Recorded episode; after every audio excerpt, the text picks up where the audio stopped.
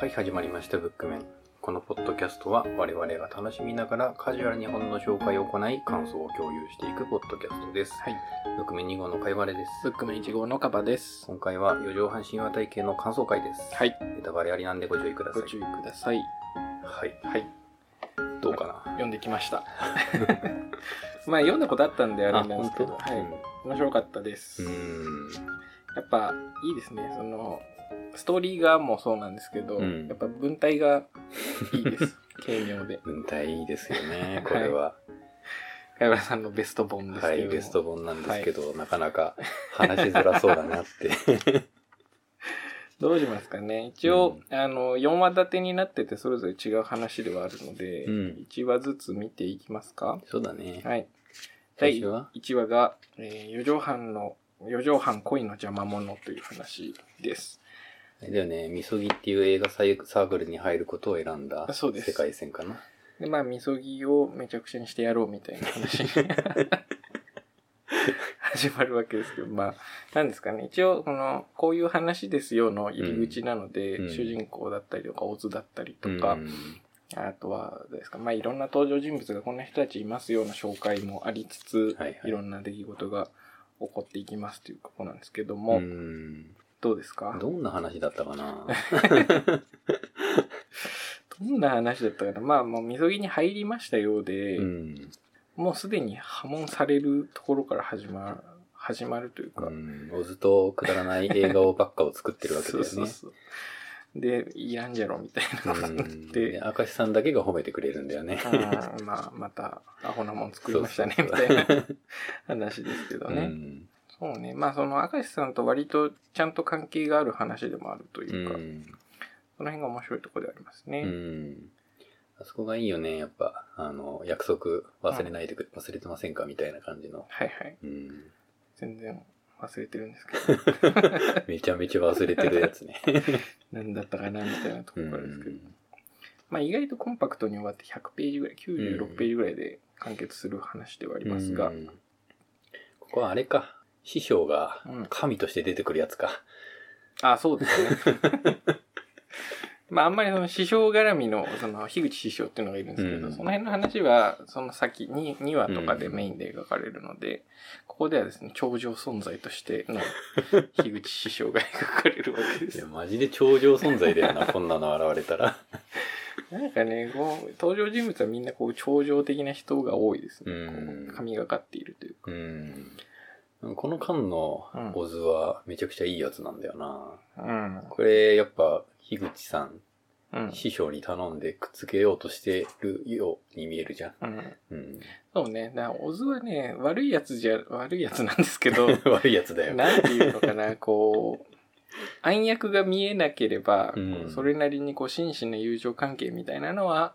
なんとなく気づいてくれている人ではありますね。うんうん、第1話の悪の弱さっていうのは多分そのオズはそこまで嫌いにさせないための話な気あがしまあす、なるほど。ね2話のあの めちゃめちゃ悪いやつみたいなとこ ろをいきなりやられるとえなんだこいつってなっちゃう気はするんですけど、はいはいはいはいうんまあ1話はこういろいろ悪いことやりつつとんでもねえやつだなってのありつつ、うんいいやつ感もあるので、うんまあその辺のキャッチーさはありますね、そうだね、はいあの橋を渡りなこの橋を渡りなさいって言ったところで、うん向こう側から明石さん が歩いてくるんだけれども、はいちょっと挨拶したと程度で今日はこの程度で また次があるさみたいな感じでそれ去でろうとする主人公、いい ですね、うん、今日はここまでみたいな十分やったって三二言ぐらい「どうもこんば んは無事逃げられましたか?」「うんおかげさまで」 「お散歩ですか?」「そうそう」「それでは」「我ながら精一杯」「君は実によくやった」とんでもないですうんこのやっぱ自己正当化の権限みたいなところが いいですすねごいよねこういうメンタルでありたいちょっと嫌だけどうんでもやっぱこの辺のその、オズとの腐腐れ縁というか、うん仲の良さとか、うん特に述べるところもない ような学生感とかは、やっぱいい、いいですよね。ほんとねあとは、あれか、占い師か、毎回出てくる。ここの部分のコロッセオはなんだっけカステラだっけ違ったっ第1話何でしたっけけなんだったかなカステラかな最後ぐらいしか覚えてないんですよね。虫歯が殺すようだってうやつ。ん。確かこう、カステラうん。はをホズからもらってい、はい。カステラを一人で食う苦しみを味わってくださいみたい な。で一人で食ってたら、はいはい。食べかけの部あーそうです分ねが殺すように見えたっていう。無残に食い散らかされたカステラ。うんそれはもはやカステラにすら見えず。あたかも古代ローマ建築のごとく。 どうやったら見えるんだろうって思うけ ど。そうなりますかねって感じですこ。のコロッセロが、うんコロッセオがいろんなそうね。角度から見ると全然、あいろんなものがコロッセオに見えてしまうっていうのが結構好きなんだよね。毎回違うコロッセオが出てきますからアね。ニメじゃこれ出てこないんだよね、コロッセオが。そうだうね。ん。アニメは12話分ぐらい11話だね。 11話か、11回分のコロッセオを捏造するのはやっぱ大変だったんじゃないかなと。うん。うんお話としては10回分かな。最後は2話連続だから。うんうんそうだね。だコロッセオではないけど、まあ、あなたはなかなか才能のある方でいらっしゃるみたいなところは、 アニメでも毎回言われてたかなと思います。やっぱあの予言はいいですうよね。ん。まんまと当てはまっちゃうやつ ね。そんなに、なんだろうな、自分をすごいやつだと思ってるのかっていうのはありますけどね。うん。いいですな好機を逃してはなりませんぞってう。んなんてことのない話です。うん。まあ、的な1話がありつつ、うん1話こんなもんでいいんですかいいんじゃないかな。はい。。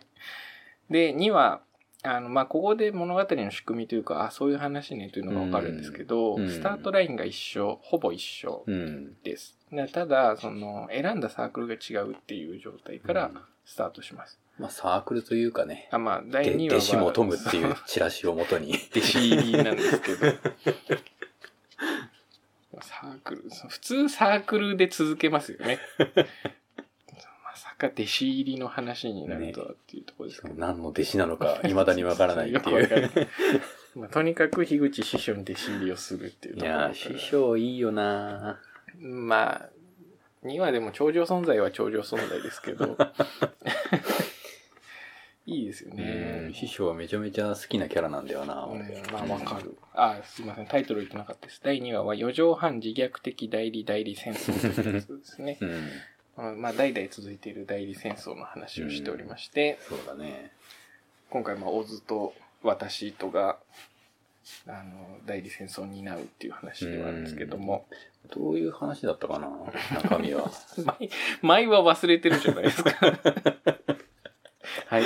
ちょっと読みながら読 おみさながららいしてくだねさい。まあ、樋口師匠に弟子入りしてうんのところからですかね。うんで、まあ、オズはオズで暗躍しつつ、うん。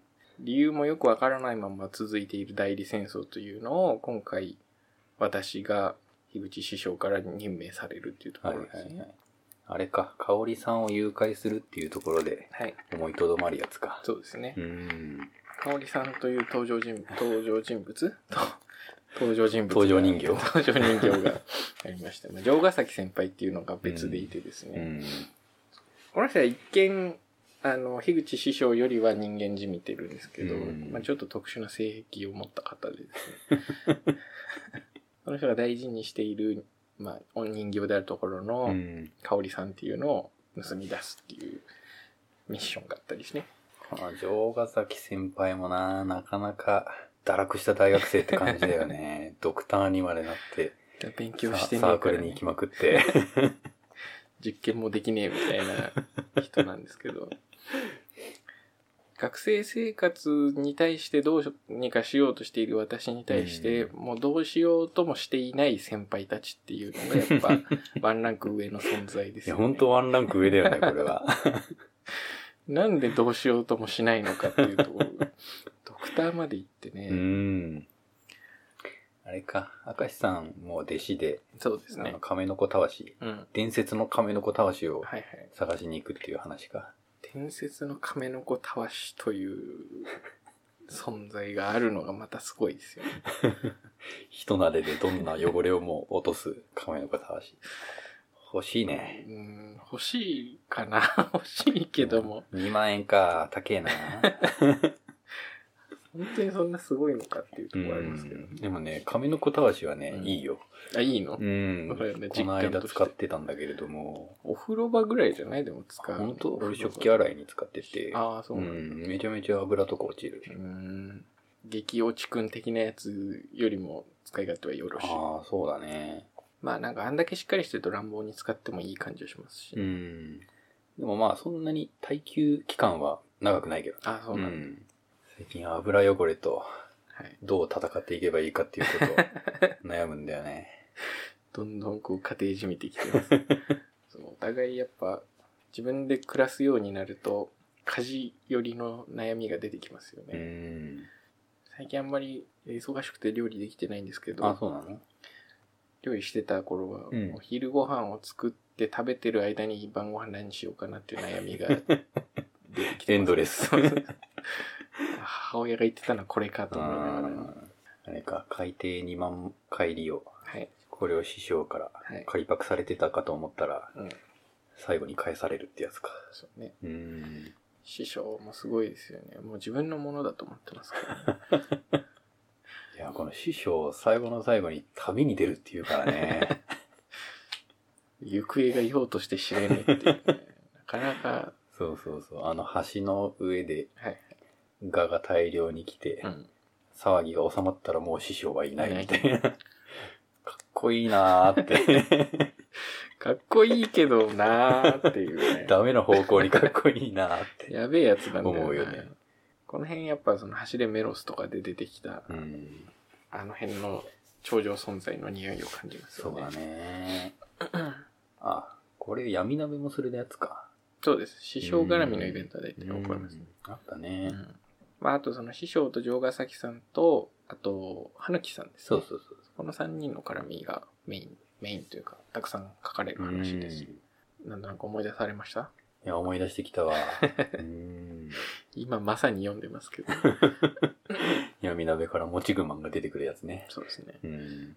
大丈夫かなその持ち駒と思いますけど。もちぐまんいいよね。み、全部通してみると世界線をぐるぐるしてる存在なわけじゃん。 なんかよくわかんないけど、この存在いいなって。いろんなとこから出てうきて。ん。浴衣をピンクに染める。そうですね。うあん。の普段は紺色の浴衣を着てる樋口さんですけど。樋口さんやっぱアニメが強烈だよね。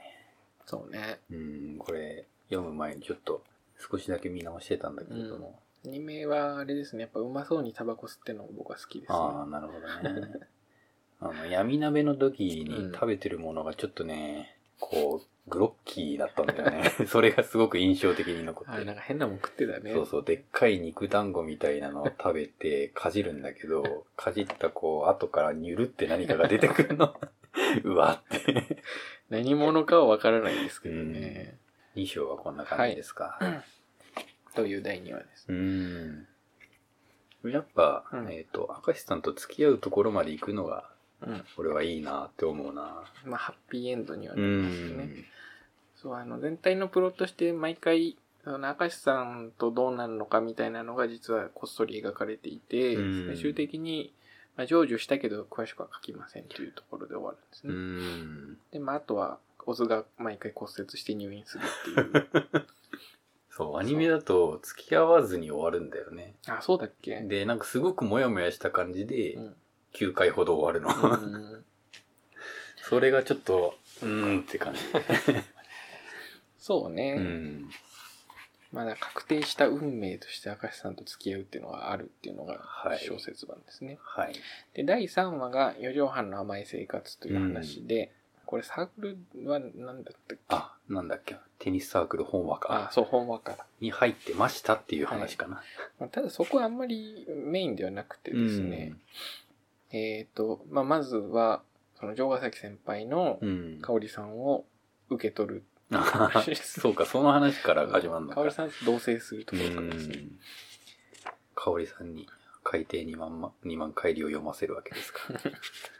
そうですね。うん。で、まあ、あとは、その、甘い生活っていうのは、その、香織さんとの生活だけではなくて、うんえっ、と、私が実は、その女子と文通をしているっていうはいはいはいは話いですね。樋口恵子っていうあからさまになんかこれは、 これは何かあるぞっていう人と文通してるわけですけど。あとは英会話サークル、英会話教室ああ、そうか。で、歯抜きさんと一緒羽で、うん、その3人そうですとね。どうなるかみたいな。あの女性関係っぽいうん話にはなるんですが、うん。 まあ一人人形ですけどね。 まあ、その、はぬきさんといろいろある話はちょっと匂わせ感はありますが、うんあとは大事な登場人物としてジョニーもここでね。ジョニーな あこれ、最初読んだ時めちゃくちゃ笑ったんだよな、ジョニーの存在。ジョニーがやっぱいいやつですようね。ん。警戒で。俺はこのまま排尿期間として終わるのか って。そこまでこう自我がはっきりしてると、やっぱ、いいところですよね。この本和歌のね、あアニメって、この4つの話をちょっとバラバラにしてるようなああ、そうえー感じなんだよね。ね。だからこれで言うと、本和歌に入ってるうんバージョンだったり、英会話教室に行ってるバージョンっていうのうがん別々の世界線で描かれたりするんだよね。ああ、そっか。で、本和歌の回がね、うん結構面白かったよ。ああ、そうなんだ。すごく信仰宗教みたいな感じ のところに入りそうになるみたいな。ああ、なるほどね。よしここ面白かったな、アニメだと。そうか。うん究究極のワントップ体制みたいなう感じなのんか。。アニメ見たはずなんですけどね、あんまりちゃんと見てなかったのかうん。な。なんか、ちょうど放映当時、うん。大学の仲間がこれにハマっててう、ん。多分、かいわらさんが紹介された人かうん。な。だよね。であいつんちで、うん。多分リアルタイム放映してたのを何回か見たのかな。ううんん、なんか俺もね、最終話を見てた記憶がある。 なんかどっかで見た。あの、アニメそれまで見てないんだけどだ よ。なんだこのアニメはっ最終て。最初話だけだとなかなか難しいですね。最最終話の1個前だったかな、うんうんそこら辺を。本作でいう4話ですよね。うみん。たいな話で、うんまあ何が起こるかというと、その文通相手、あーまず、はぬきさんは別にそういうメンタルでいないっていうところと、花木さんは酔っ払うと、そう。えっ、と、顔舐めちゃうんだよね 人の顔を舐めるっていう性質がある人っていう。とんでもねえ性質だな、俺は。そんな人会ったことないですけうど、ん。が明らかになったり、はいはい。あとは、えー文通相手がうん。の家に行くと、なんかオズがいて、あれってなるっていう話です実はオズの家だったっていう。ね。ねここで普通ならオズと文通相手がなんか、そういう縁があるんじゃないかって思うところなんですけど、うんやっぱ主人公は軽眼なんで、 あ、文通相手はオズだったのかっていう正解にちゃんと至るっていうところですね。いやー、これはショックでしょう よ。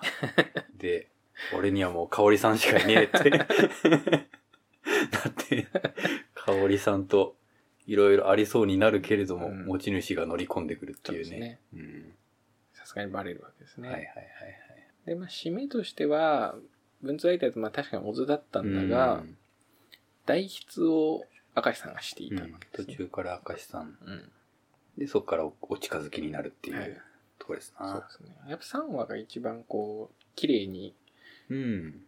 明石さんとの付き合いっていうのが始まる感じがし ます、確かにね。うん。いやー、いいです ね。いいですね。 いいですか皆さん。これがベスト本紹介する時のテンションです。よ、良いしか言えうなくて。ん。最後いきますか。はい。で、最終話が80日間4畳半一周といううん。話でして、説明が難しいな。4畳半から出られなくなる話ですね。そうっすな、はい。あれこれな何や何を選んだ話だったっけなこれはね、あうんのーあれです。猫服判定。あ福猫判定あ、福猫判定。 秘密結社。大学にねはい秘密結社が あるわけあでするよんですよ。 どんな大学だよと思うんですけどね。いろんな組織があるんですけど、にこやか自転車整理自転車整会理なんだっけな 図書館みたいなやつ。もう全然覚えてないですけど、うん、様々な組織がありまして、うん、でそっから追放されたっていう話だっけ追放されたんだっけあー追放されずともうなんか小津が根回ししてくれてうん、ポジションだけはあるみたいなそうですね。 そういう状態だったのかなで突然4畳半からうん、出られなくなるはい。この発想すごいよね。4畳半0、4畳半1。非常にこう数学的な 表記がなされますけど、うん、 4畳半から出ると別の4畳半に行くっていうシチュエーションになるんですね。で、ガがいるわけですか。そう、部屋ごとに一匹のバッガが飛んでるんですけど。これもなかなかいい、いい話ですよね。いや、これいい話だよ、だい ぶ。その全部自分の部屋だから、こう、毎回食料もあるし、うん。 1000円だけ落ちてるっていうのがね、うんあれお話としては、この四畳半から出られなくてうんうん、ずっと旅していくっていううん話と、オズとの回想シーンそうですがね。交互に来るのかな。どんなイベントがあったかとか、うんあとはですね、途中から、その、主人公がなぜ4畳半から出れないのかには気づく、わからないんですけど、うん我々もわかんないんですけど、うんその渡り歩いてる四畳半っていうのが、そのじ自身のパラレル四畳半であることに気づいて、あの他の話とつながりが出てきたりとかっていうのがありますね。そうだね。で、どこ行ってもオズと出会ってるっていうそうそやつですうか。そうね。気づくきっかけがやっぱあれですね、香織さんがい た四畳半に行った時ですよね。香織さんがいたのとか、あとは、あの、映画。あ作った覚えのない映。そうだは画いはい。みそぎで、うん作った映画がそうそうそう、映画を見て感動するっていう。オズがいるって。すごい話だようね。ん。これはちゃんと1、2、3話の前振りがあっての話なので、非常うにん。まとまりがいいですね。これもね、アニメも最後はこれになってるんだけど、うんうんアニメはちょっとだけ設定が違って、うんえっと、最初に何も選ばなかったっていう設定なんだよね。うんだから、オズとも出会ってないんだよね。あそうなんだ最アニメの最後だけはね。えでも、なんか他の四畳半行ったら、なぜかよ、いつもオズっていうやつと出会ってるみたいなー、なるほどな感じ。になっててね。うんもうそれはそれでよかったんだよね。印刷所、副所長兼図書館警察官庁たるオズ。うん。うドんラゴンズがなんかめちゃめちゃな地位についとるわけですね。 まあちょっと叩き出されるわけですけど、ん。ここにおけるコロッセオは自分の親知らずですね。はいはい。どんな親知らずだっていうコロッセオに見えるおいらしいや つ。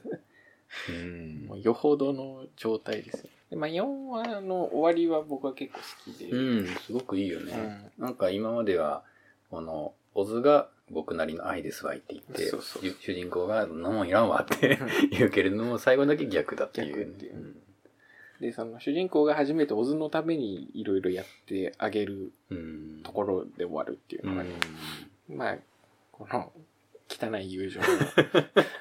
いやーこの汚い友情なんか綺麗に見えちゃうんだよないいですよね。うあん。の、なんだろうな、めっぽうおかしくてちょっぴりほろ苦い青春ストーリーっていうの が、あの、本の裏に解説であるんですけあるど、ねうんまさにそんな感じで、うん。それがねやっぱいいところですよね。うん。まずおすすめとしては、大学生の皆さん、うん。反面教師として ね、読んでいただきたいなっていうそのうそとう、。